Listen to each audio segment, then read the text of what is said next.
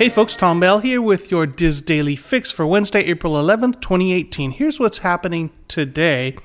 A worker at the Coca Cola store in Disney Springs at Walt Disney World has been arrested for stealing over $18,000 from store cash registers over an 18 month period of time. A store manager reported that Joshua Strickland, 26, stole $18,060.78 from the store cash registers, although he only admitted, admitted to the manager that he's stealing between $7,000 and $10,000. Uh, according to a written statement. Reports also say that Strickland offered to pay back $7,000, um, giving the manager $1,000 almost immediately, but then stopped paying back his debt. The manager told deputies, quote, Strickland said he stole the money to help pay his mom's rent help his friends in need, and also use the money for his girlfriend's birthday. End quote. According to News 6, uh, according to News 6, deputies were given a thumb drive, a USB thumb drive, that had 12 photo, uh, 12 videos and two photos of Strickland pocketing the cash. Uh, Strickland was charged with third degree grand theft. In other news, registration was set to begin next week for January's Walt Disney World Marathon weekend, but recently, runDisney posted an update on, on their website and on social media that delays that registration for the event until at least June 1st. Uh, the notice reads in part, uh, quote, we are working to create a more streamlined race registration experience for runDisney participants. As a result, registration for the 2018 19 Walt Disney World race weekends will be temporarily delayed. However, all races are still scheduled for this season as planned. We apologize for the delay and will have more information to share on June 1st regarding remain, uh, regarding registration for all remaining races. The notice also talks about the the virtual races that are happening this summer, and registration for those will go on as planned beginning tomorrow, April 12th. Uh, the change doesn't appear to affect November's Wine and Dine Half Marathon.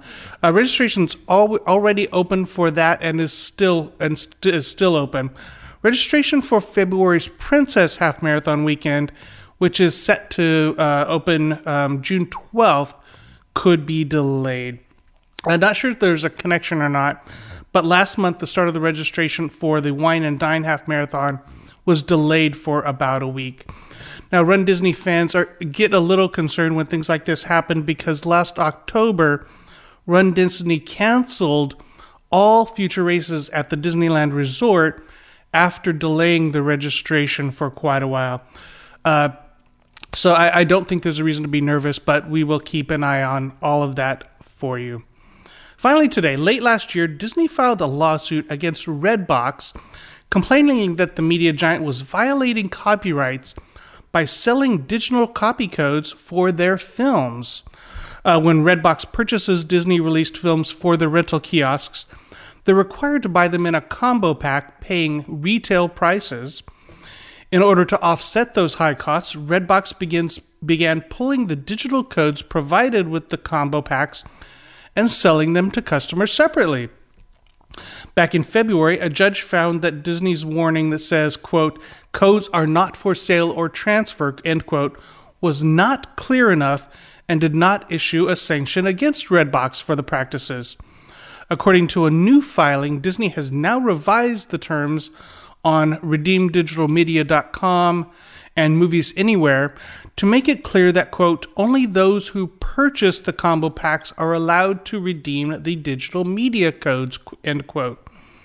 Disney ABC Home Entertainment President Janice Marinelli says, quote, Redbox is unfairly undercutting Disney's licensees by charging substantially less for those codes than the price licensees charge for digital downloads.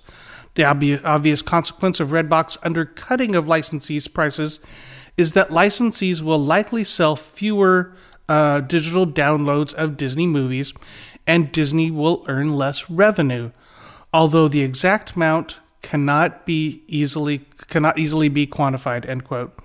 According to the Hollywood, Report, Hollywood Reporter, Disney has told the judge in the case that even after modifying those licensing terms and providing those terms to Redbox, Redbox is still refusing to stop selling those codes.